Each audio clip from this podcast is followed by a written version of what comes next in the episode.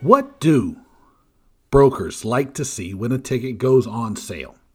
That question came to me in my inbox about a week ago, and it got me thinking because a lot of people ask me all the time, what should I know or not know about the secondary market? So I asked my friend, Martin Haigh from Total Tickets, to come on and help me uncover the top 5 things that brokers like to see when a ticket goes on sale. Why does this question matter? For a number of reasons. Number one, you need to ask yourself the question of whether or not you really want to eliminate resale from your ticket strategy. Number two, it helps you understand how almost impossible it will be to ever eliminate all resale. Number three, it is an interesting question to understand the different ways and the different thinking processes that go on in the secondary market. I say at the very beginning of the episode that how resourceful brokers and people in the secondary market are in finding ways to buy tickets or work through the system and capture opportunities. For the secondary market, overcoming some of these challenges and some of these roadblocks that are put in their way, it's existential. And you might say, duh, but I think it pays to think through that. And what does that mean? But most importantly, I hope that this conversation that we have today is going to get you to the point where I want everybody to get, which is to make a serious consideration of what they want their distribution to look like. What do you want your distribution to look like? And as I talked to Martin, we uncover how distribution is an important strategic decision for you to make.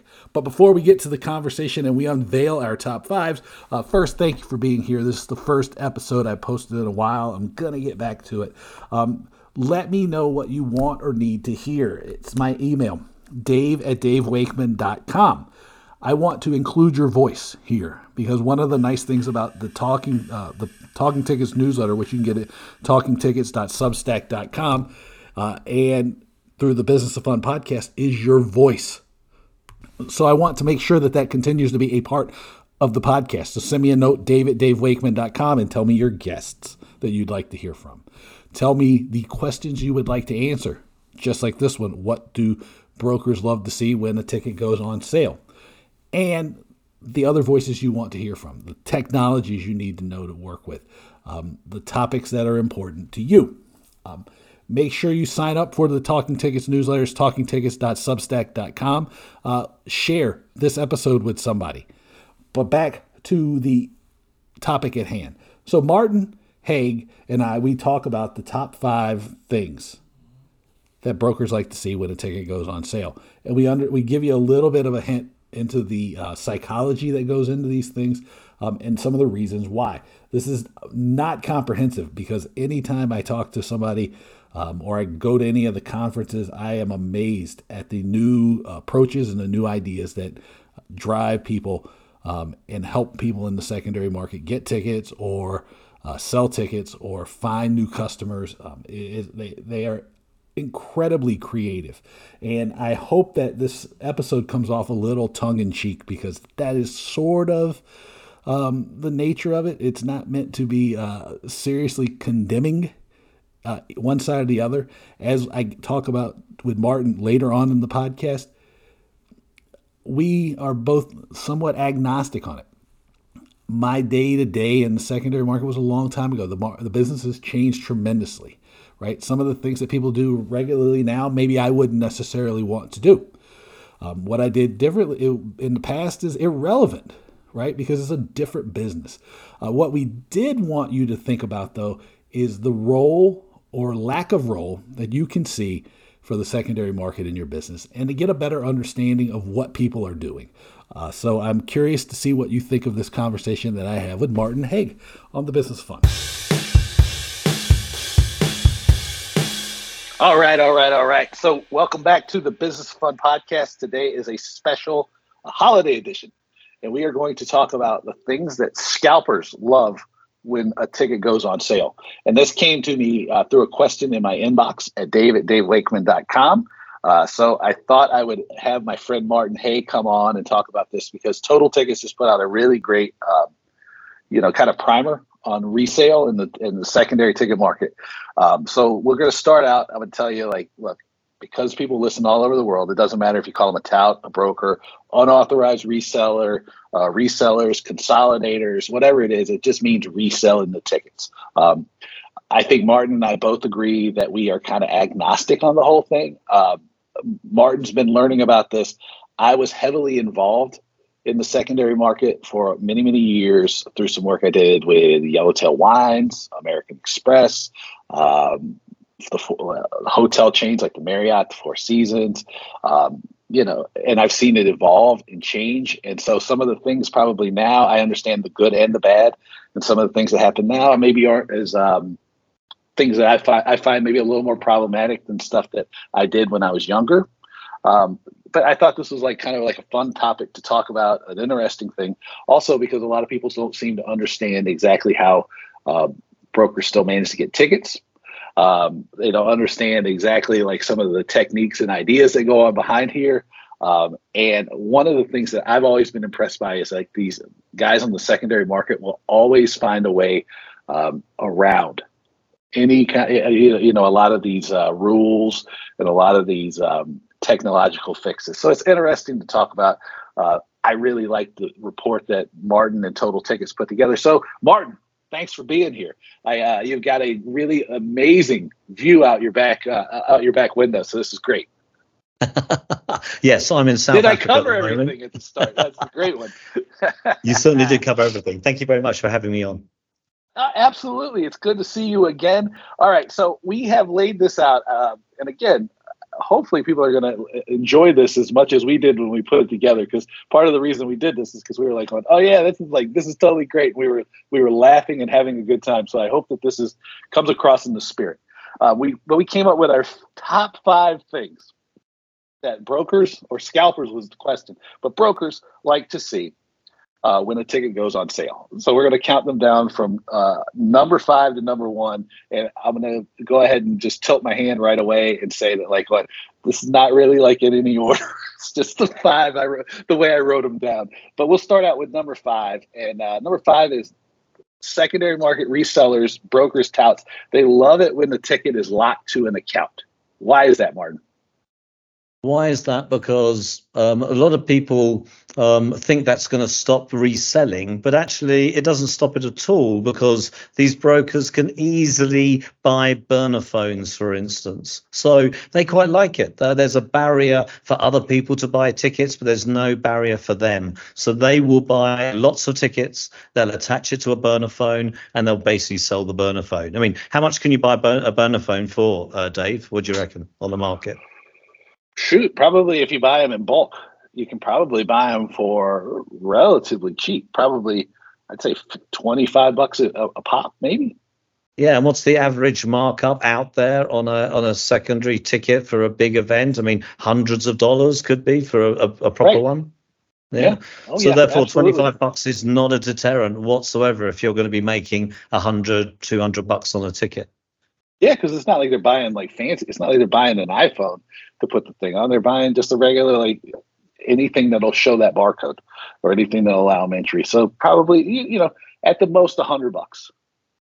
Yeah, and the reason why it's probably number 5 is because there is still a limitation. You've got to physically meet someone or post that burner phone to someone. So it's not. It doesn't stop people from reselling, but it would slow it down slightly, but it is not a barrier to these big guys. They will post that phone, they will meet someone or pay someone to hand that phone over. They will walk people into a venue. It doesn't matter, right? Because that's not an uncommon occurrence as well. So lock to an account is a hit, because it creates a barrier for people who are maybe don't understand the ins and outs, but it doesn't necessarily stop a broker from walking somebody in, buying a burner phone, transferring a full account, or any sort of thing.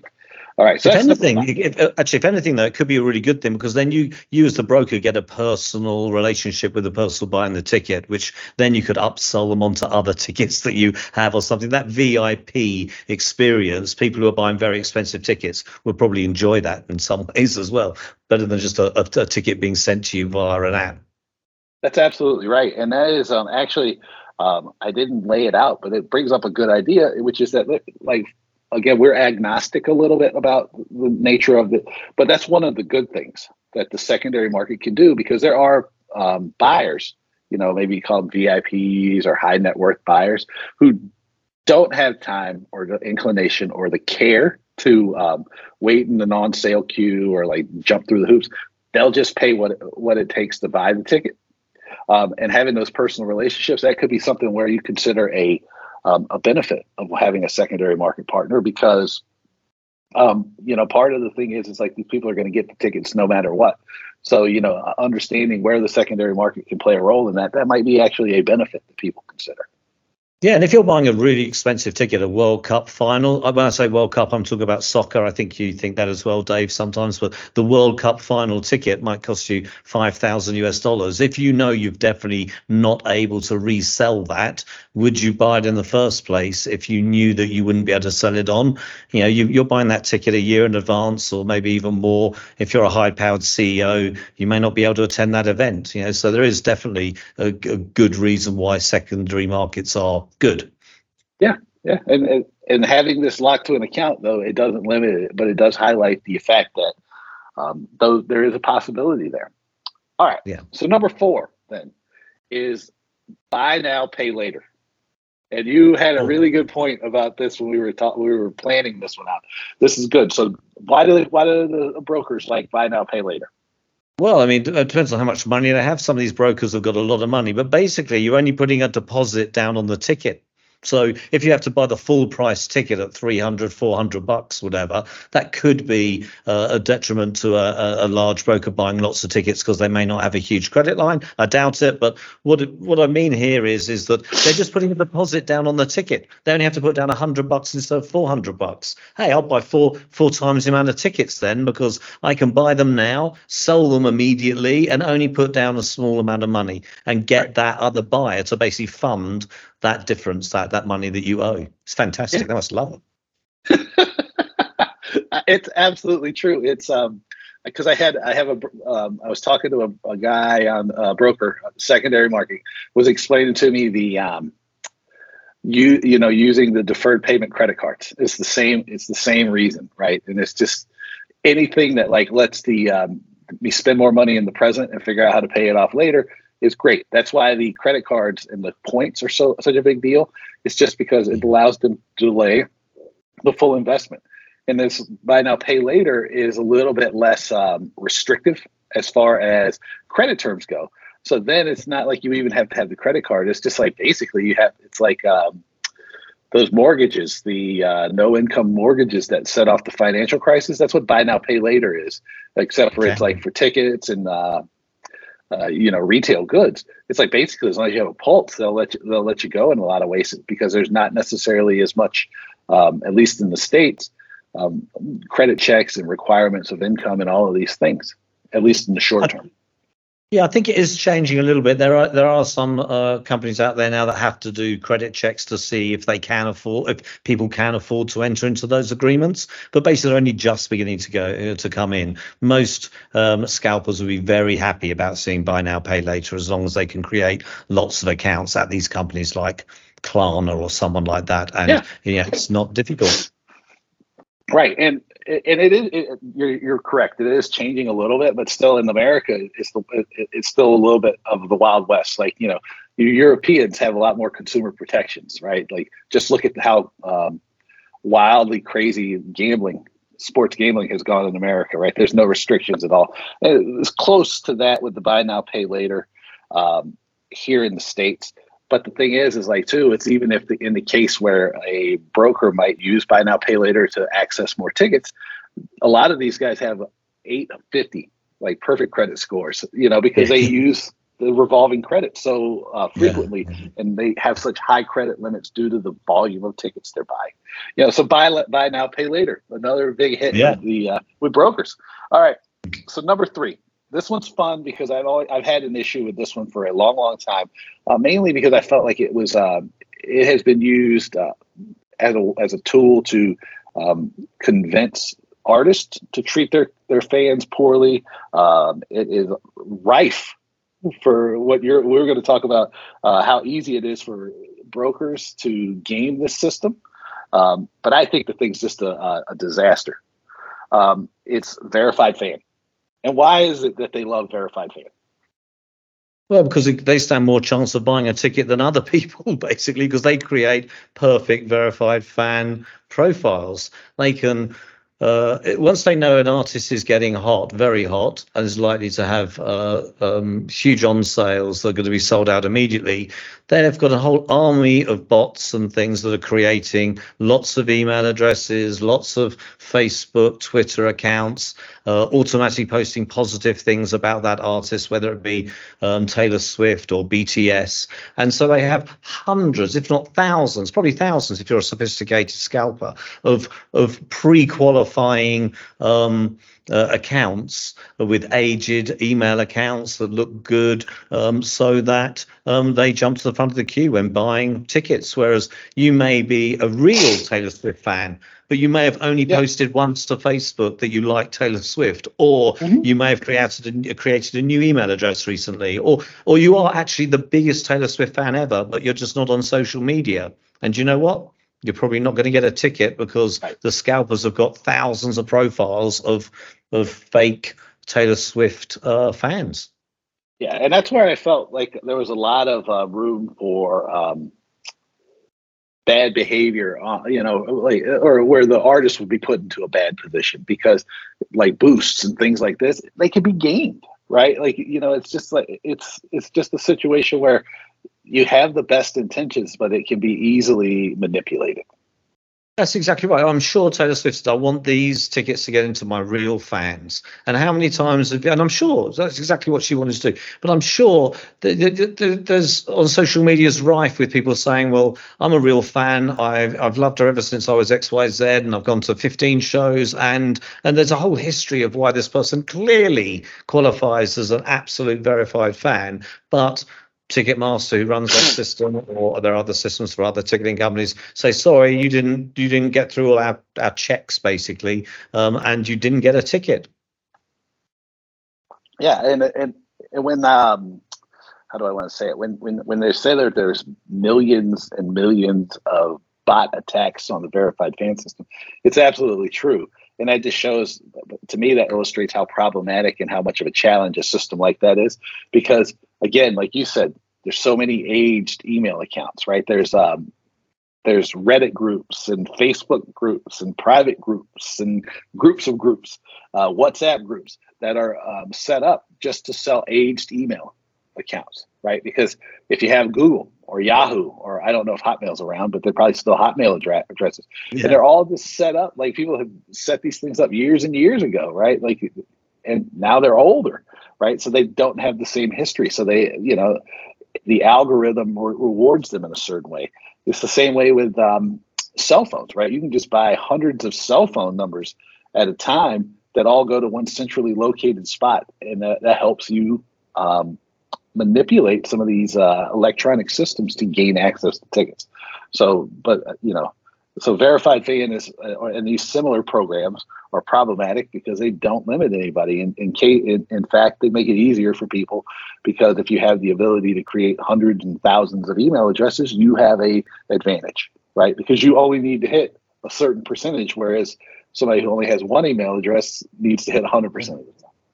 Yeah, I think what we're basically spelling out here is that you as an individual person trying to buy a ticket, even if you get all your friends trying to buy a ticket, even if you've got each of you got 5 devices at home that you're trying to go online, there's lots of reasons why you're not going to get a ticket, because there's one person out there with access to 5,000 accounts with 5,000 different credit card or way of paying. They're always going to be ahead of you. So it's I mean, I'm a defender of primary ticketing systems. They are not trying to, generally, there are a couple of bad actors out there, but generally they're all trying to sell tickets absolutely correctly. And so when people come on board saying it's fixed, I should have got a ticket, I didn't get it, why is there a reseller selling this ticket 10 seconds later on? It's because there are thousands of machines ahead of you with very, very professional people with very advanced algorithms out there.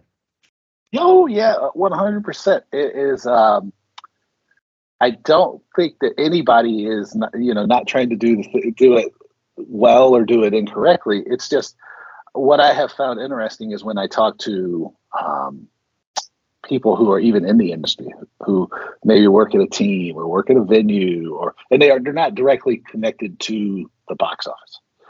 They don't understand all of this stuff is going on. I'm not even necessarily sure. I just never ask it of the box office people. The box office people might not always understand, and that's why we're kind of doing this podcast, because they don't have any idea what's going on. Because I saw it a lot. People were like, "What? How in the world can I get Taylor Swift tickets?" And there'd be people who were in the industry. I was like, "What? Don't you have a Ticketmaster rep? Don't you have somebody that you can call to do something you work with?" And I think you said something earlier. I'm in this queue, and I'm like, I'm sorry, you're gonna get screwed. There's so many people competing for these things. I think you said something earlier that was very true, is that the scalpers will always find a way, right? Because the primary ticketing companies make a couple of percent per ticket or something. So the amount of money they can put into research and development to try and thwart scalpers, if that's what they're trying to do, is limited by the amount of money they have. Whereas the scalpers make hundreds of percent maybe per ticket. And so the amount of effort and money and time they can put into thwarting or getting around all these systems is easier, right? The money, the odds are stacked in their favor. Right. Well, it's existential for them. They have to find a way around, or they have to go into a different business. Whereas for the primary ticketing company, right, it's one of many issues and challenges they're dealing with. And to me, I think the important thing is to understand that flip in perspective, right? Which is like, if you're the people you're fighting on the secondary market, it's an existential crisis for them if one of these programs work, right? So it's everything that they have to do to be able to continue their business. They have to find a solution, right? Yeah. And whereas you have 15 or 20 things that could be a priority, and you can only hit one or two of them at a time, so you're always fighting a difficult battle. So that's Verified Fan and similar sort of programs that are meant to limit to only, like, quote unquote real fans. Come with the best intentions, but they're hard because, again, existential crisis, the ability to create cheap emails, cheap phone numbers, all cheap things that can, bots posting to my Taylor Swift fan page constantly. All of these things work. So number two is self-select seats. Why do brokers and scalpers and touts love self-select seats? Well, how wonderful. I don't want the bad ones. I just want the good ones. So I've got like 1,000 different bots all saying, oh, I want to buy a ticket. You get to the front of the queue because everyone else is behind you, and it shows which seats do you want. You go, well, I want an aisle seat, or I want next to the stage, or the premium seat. So when you first enter into that sales funnel to buy a ticket, you've got like 8 minutes, 10 minutes, 12 minutes, whatever it gives you. So you've got, 1,000 bots, maybe 10,000 bots, maybe 100,000 bots if you're a massive scalper and you're looking at Taylor Swift, and you're all looking at all the best tickets. Now, if it's Taylor Swift, you're probably trying to buy them all anyway, and you don't care the difference between the good or the bad. But you might just think, what, I just want the good. So I'm just going to hold all these. I've got almost the whole venue now is booked out by ticket scalpers out there looking at the best seats, and they'll just pick all the best ones. End of aisle is nice. Near the stage is obviously good. They'll just pick all the premium ones, and then they'll let the ones they don't like go. Cheaply, or rather just let them go, not cheaply, just let them go. So they'll just buy all the best ones. How great's that? I've got all the best teeth. No one else has. And then therefore you can really start pumping up the price, because you'll know there are no seats available in the front row anywhere because you've got them all. Yeah, exactly. No, that's exactly right. You hold them. You use that cart timer to the ultimate maximum benefit. Yeah. And you ride the wave, and you can buy the whole. I mean, you can buy thousands and thousands of them at a time, or you can just buy a limited number, because then the thing is, it's like, because you have the bot that's telling you the countdown on the timer, you can keep jamming the system back up. So you can take as long as you want to buy those things too. So it's like the instant sellout is bogus, because a lot of times they're all jammed up by bots with everything in their carts. And then they might still, like, if you can catch one, I mean, again, it's like playing the lottery. You catch them when they drop, because they have to drop. They can't manufacture all those transactions at the same time either. So it's, it's a little bit of a cat and mouse game. But that is exactly why these self-select seats work so well, because you can jam up everything. You can make a decision on what's working or what's not, or you can see if there's you can even get a feel if there's not enough demand, and you can just like release everything and you flood the market the other way. That doesn't happen that often anymore, but so it goes.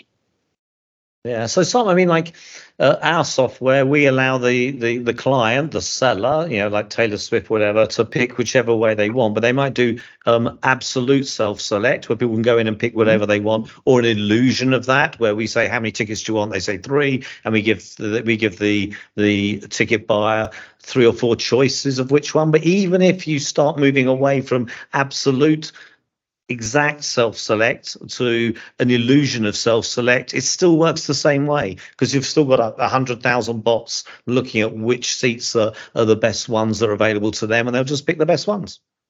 Yeah, this one's very hard to beat, because there's no absolute way to knock it out. Even like you said, the wide open way that like some companies do it, it's problematic, because then they'll just give greater choice to jam up all the seats at once. But even 3 or 4, you're still blocking up, and it still limits your ability to lessen the load that people can they can buy, right? Just because it's still, I think people don't understand the full scope of how many bots that there are hitting these systems at once. That 3 to 5 million thing number is probably on the light side in a lot of cases. Yeah, I think that there was a report that came out a while ago where for the Eras tour for Taylor Swift, there were 3.5 million tickets available, apparently, and there were 3.5 billion requests for seats. And I can promise you that 3.4 billion of those were bots. Oh, yeah. I meant billion, not million. Yes. The problem is tremendous.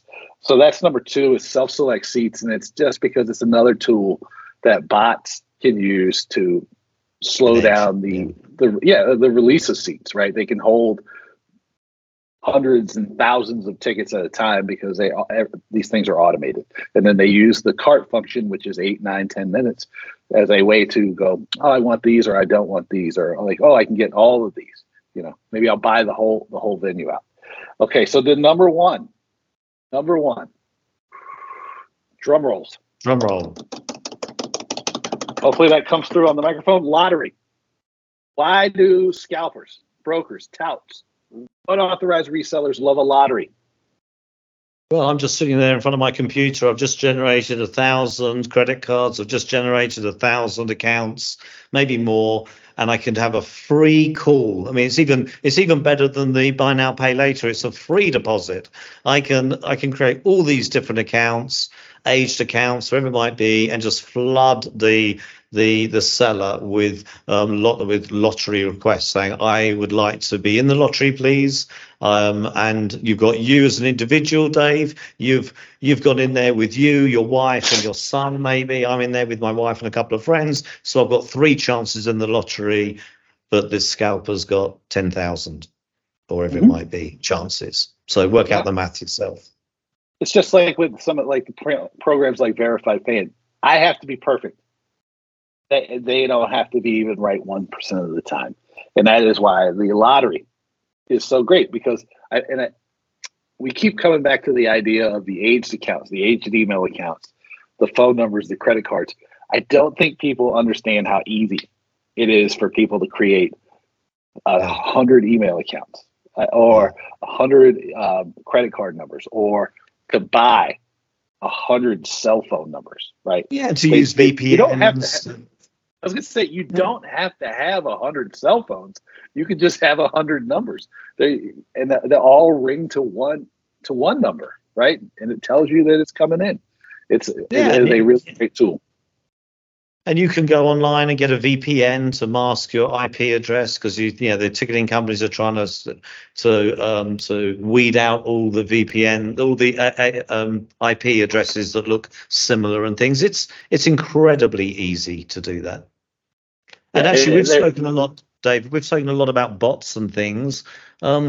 I know there's been a lot of talk about the DOJ recently, and Ticketmaster and Live Nation, and legislation in trying to curb ticket scalping and things. And we've mentioned we're quite agnostic about that. But I used to tell people I thought that banning bots was a way forward into limiting ticket purchases by scalpers. I still think it is. But in the future, though, I mean, the future's now. That sounds such a ridiculous platitude, but anyone who's using Siri or Alexa or these things, that's a bot, right? So in the future, correct, you're going to be talking to ChatGPT, and you're going to say, right, my name's Dave Wakeman. I live in probably a very affluent suburb somewhere, and I want to buy a ticket to see, who's your favorite band at the moment, Dave?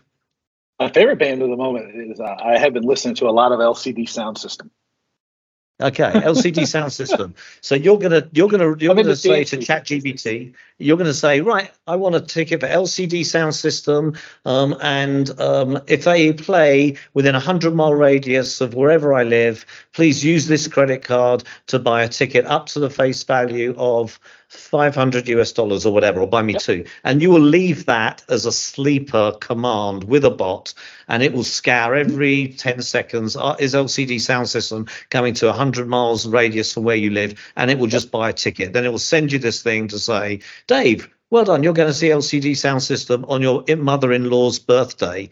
So then you'll have to have a bit of a problem about saying, get to see that, something like that. And then they'll have to undo this legislation about bots, because we're all going to be using them. Right. Well, it's the idea, too, which is almost impossible to legislate for, which is good bot versus bad bot. Because like a lot of tools, a bot's not good or bad. It is how you use it. And really, it's not necessarily for me to say the way you're using it is good or bad. That is sort of a societal thing. Right, which is kind of why I'm agnostic about primary versus secondary market relationship, because I was like, well, I know that there are tons of use cases where the secondary market can be valuable, right? Because they can reach a different market, right? There are economic studies that show that, like, because something's on the secondary market at a high price, that the perception of value is greater, right? And that has a branding impact on you on the primary side, right? So at the same time, it's like if your tickets come out super, super high, it can have, on the primary side, it can have a negative impact on what people perceive as the value of your ticket. So, or you as a band, or you as a venue, or you as a team, whatever, so there's like good and there's good and bad use cases on both sides. So it's not I don't want the good bot versus bad bot thing to sound like a value judgment, because it's not my job to determine that. It's what the society decides is a good or bad use of the bot. And I think that that's problematic, because people's opinions change. They vary.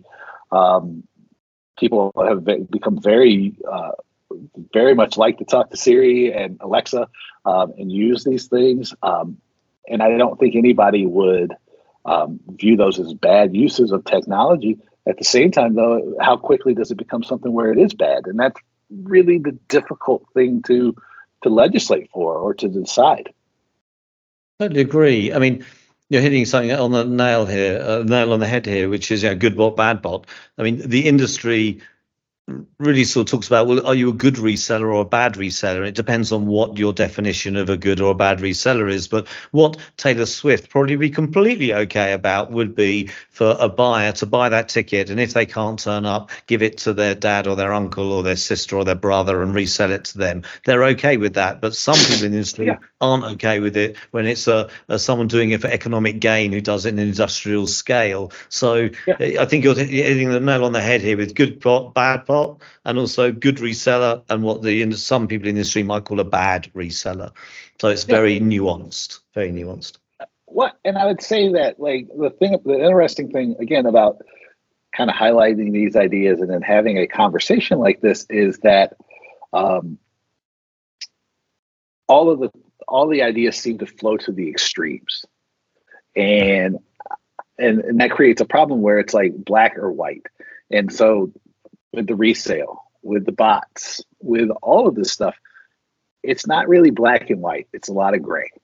And that's the problem I think people struggle with, is that the nuance gets lost, that there is or there's no room for nuance. I would 100% guarantee. We created this total ticketing. We created this report. It was basically a bit of a white paper for industry insiders. And quite often people would come to me saying, I don't want to allow any tickets to get on the resale market. What can I do? And so I created this document, and then we send it to these promoters. And quite often they said, I think I've changed my view a bit on reselling here. There's a lot of nuances in here. And they say, if I really, really want to try and stop it, I don't think I really want to actually now, because either the cost to me is too great, either in economic terms or in lost sale terms. There are lots of ways it could be negative for them. But this report, it certainly opened my eyes into those nuances that you are absolutely talking about. It's not black and white. It's very easy for the public to say, I hate this. Why didn't I get a ticket? If they were to read this report, maybe they'd understand, or maybe listening to us, they'd understand why there's lots of reasons why they don't get a ticket. Oh, yeah. Well, I mean, sometimes it's just because, like, Taylor Swift, too, these things are just so popular, right? Like, I mean, that could happen. I went to see Pearl Jam at Madison Square Garden last year. Oh, right. That was as packed as, like, I've ever seen anything, and they've been around for 30 years. You know, sometimes it's just a show. I've even not gotten into a Rolling Stone show at Madison Square Garden. Sometimes you just can't get. Sometimes there's just no tickets available. Stupid thing to say. Sorry, Dave. I want to say crazy thing is, do you know who doesn't turn up to these events? A bot, right? A bot can't turn up. Someone turns up. Eventually, it does end up in the hands of someone who does, hopefully love that show, wants to see that band. Maybe they paid a lot of money for it, but almost always it's someone who really wants to be there. Yeah, oh, absolutely. And this thing about no tickets on the secondary is, I would tell them, I would go, like, look, you're never going to keep every ticket off the resale market. It's never going to happen.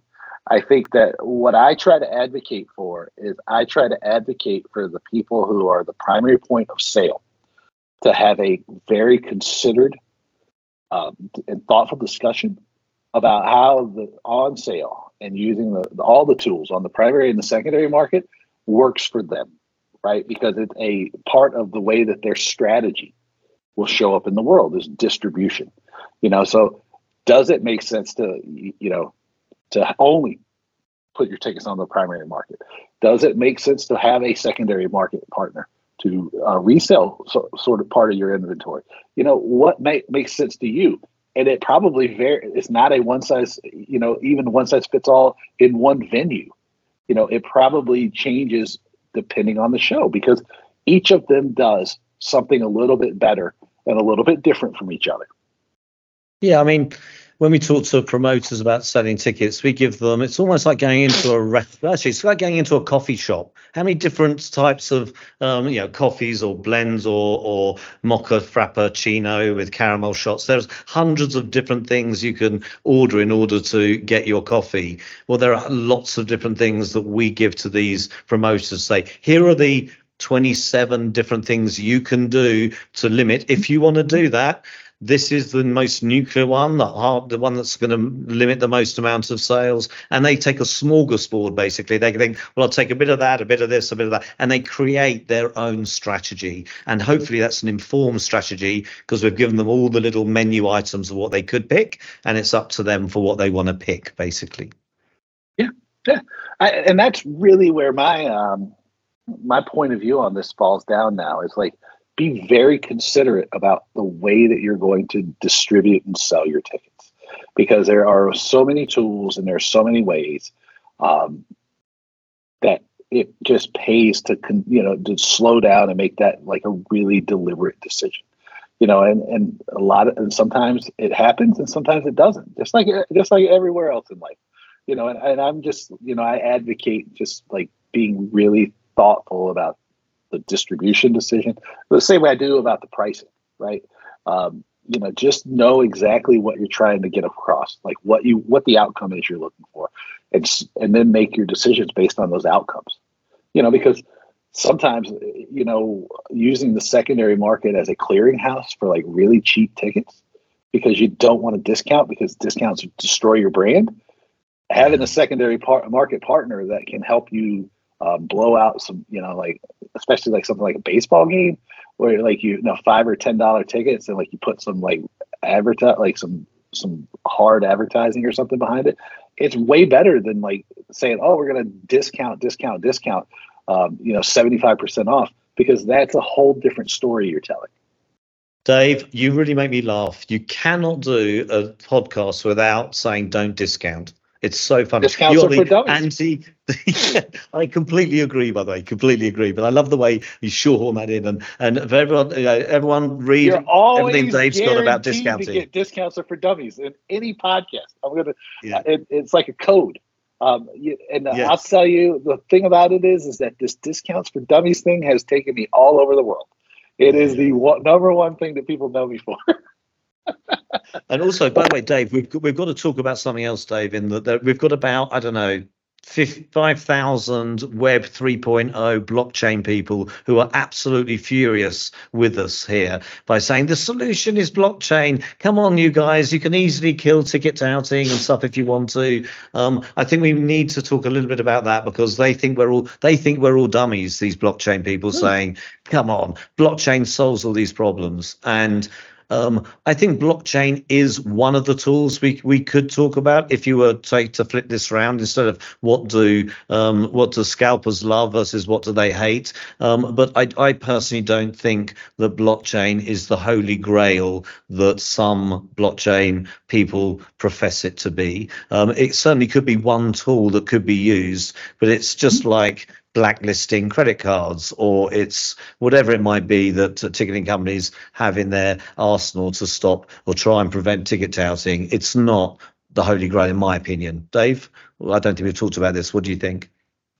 Do I think that blockchain is the end all be all? No, absolutely not. But again, it's not because I think there's anything wrong with the technology. It's totally fine, and the people who are working with it, they're doing really like interesting and cool stuff. It's just that the reality is that there is always a way that somebody on the secondary market is going to find a way to work around it, right? You're never going to be able to stop if you have somebody who has 4 tickets and they want to sell 3. They go, I can sell you 3, and I walk you in. You're never going to stop that, right? Or they'll pay somebody to mule a group of people in. There's always going to be a way around it.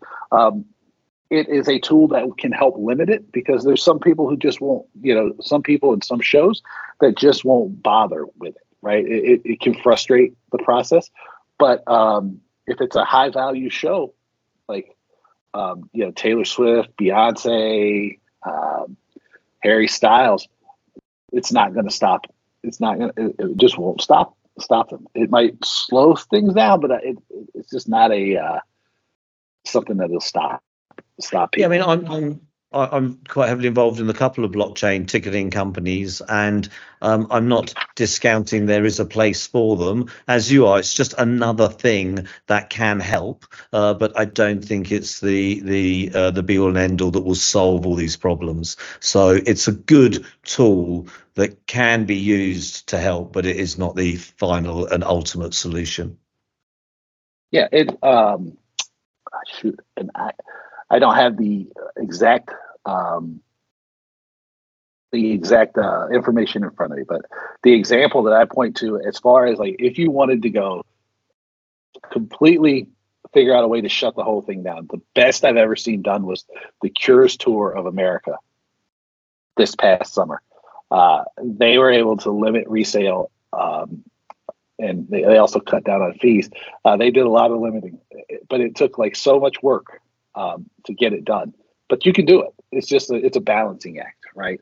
And again, you have to also ask the question of like the stuff you can do with the blockchain. Is that exactly what works best for your organization and for what you're trying to achieve with your tickets? Because again, these huge examples of bad behavior, right? Like, you know, fraud and tickets is still like around 1% or something. You're not going to eliminate that anyway, because that's not the people we're talking about in most cases. Yeah. Those are people who are going to commit fraud no matter what. So that's, if it's a really hot ticket, they're going to find a way around it. But most of the shows they don't sell out, right? Why would you want to limit the distribution? You want to look for ways to get the tickets in more places, because there's the law of mental and physical availability, right? People have to think of it and they have to be able to buy it. So you want to encourage that as much as possible. I mean, again, it's not that I have anything wrong or I don't think blockchain will work. It's just that like, you have to make that consideration for what's right for your business. Yeah, I mean, I've had a few clients come to me say, I want to stop ticket reselling, and I give them all the ways the way that will be the most effective way. And eventually, every single time I said, this is what you need to do, they've all said, I don't want to do it then, because it put their costs up dramatically. And also it means they sell far fewer tickets. And they say, but I need to sell tickets. You go, well, you're going to sell a lot less tickets. An example of that would be you have a verified email address against your driver's license, against your face, for instance, with some sort of facial recognition system. And you are only allowed to buy that ticket. Your name goes on the ticket. You can't transfer it. These sorts of things. That means that when you want to buy 5 tickets, then you can't buy 5 tickets. You only buy one for you, because you can't buy it for somebody else. One's if you've got somebody who's younger than 16, who doesn't have a credit rating or doesn't have an ID card or doesn't have whatever it might be that they might need. Suddenly, you can't all sit together because you can't make sure you're in row A, 1, 2, and 3. Suddenly, you're not selling any tickets, and no one wants to, be at an event on their own. They want to be with their friends. Things like that, right? Yeah, exactly. So I mean, there are totally ways to do it. It's just that like they're so prohibitive that doesn't make sense. On a balance act for this, something like this is like where you have one ticket can be transferred, right? You buy 2 and 1 can be transferred. I've seen that works better. But yeah, because I mean, most of the time these things are collaborative events, like this the social aspect of going with your friend. Unless it's a GA show, you're like, well, if I can't buy the ticket for the friend next to me because they can't be online, then I'm screwed. Yeah. All right. So Martin, what would you like to tell people about the things that the brokers and the scalpers and the resellers and the touts, if you had to tell people one thing to remember about this topic, what would you tell them? As if you're a ticket buyer,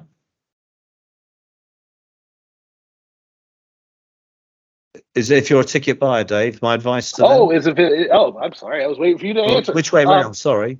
I would say for people who are on the team side, the venue side, the content production side, so on the primary side, because that's where most of the people who are listening to this are coming from.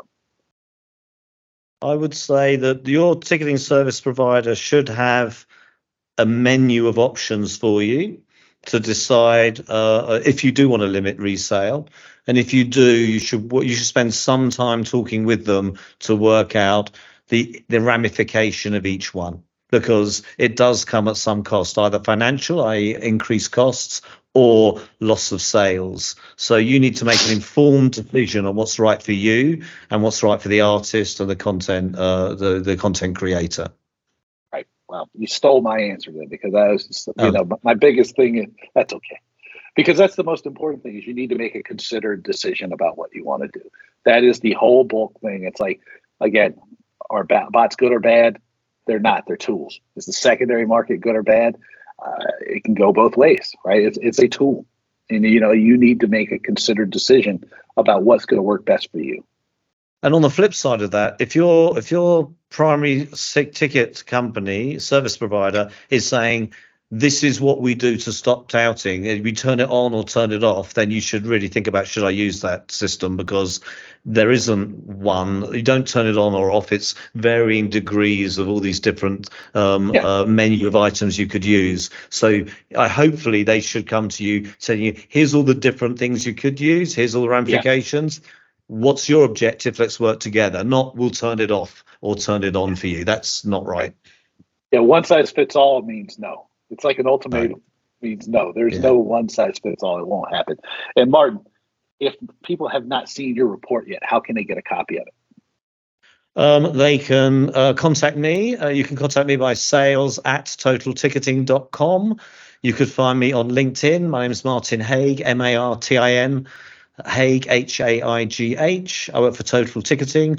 Or you could contact Dave Wakeman, your very friendly iPod podcast guy, and he'll point you in the right direction, I'm sure. Sorry if that's extra work for you. I will link to your, if I can find it now, which I'm sure I can, to the LinkedIn post that directs everybody to it in the show notes. Well, Martin, I'm going to let you get back to your holiday. Thank you for doing this. Thank you for indulging this rather ridiculous countdown. But, you know, at the end of the year, we got to count down stuff. So this is great. Yes. And thank you for doing this. It's fun as always, Dave. Thanks very much. Have a great Christmas, everyone. Let me know what you think, and tell me specifically what ideas this episode stimulated for you by sending me an email. It is my name, Dave@DaveWakeman.com. Make sure we also have a Talking Tickets Slack channel with over 300 ticketing folks from around the world. And I'm going to put that in the show notes. You can let me know what you think there. Check out Martin's and Total Tickets secondary market report. It is a really... it's long because there's a lot of resources in it, but it's pretty concise. I found that if you are having questions or not sure where to start when you're thinking about the secondary market, it's a good place to start. So give it a look. I'm going to include the link to that in the show notes as well. Get the Talking Tickets newsletter. It's talkingtickets.substack.com. You've made it this far. We're almost an hour into this episode. You dig this, right? You've made it this far. Share this podcast with one or two friends of yours or colleagues who are questioning how they deal with the secondary market, who maybe have talked about needing to think through their distribution a little bit more. And let me know, you know, who you're sharing it with or why you're finding it valuable. Send me a note.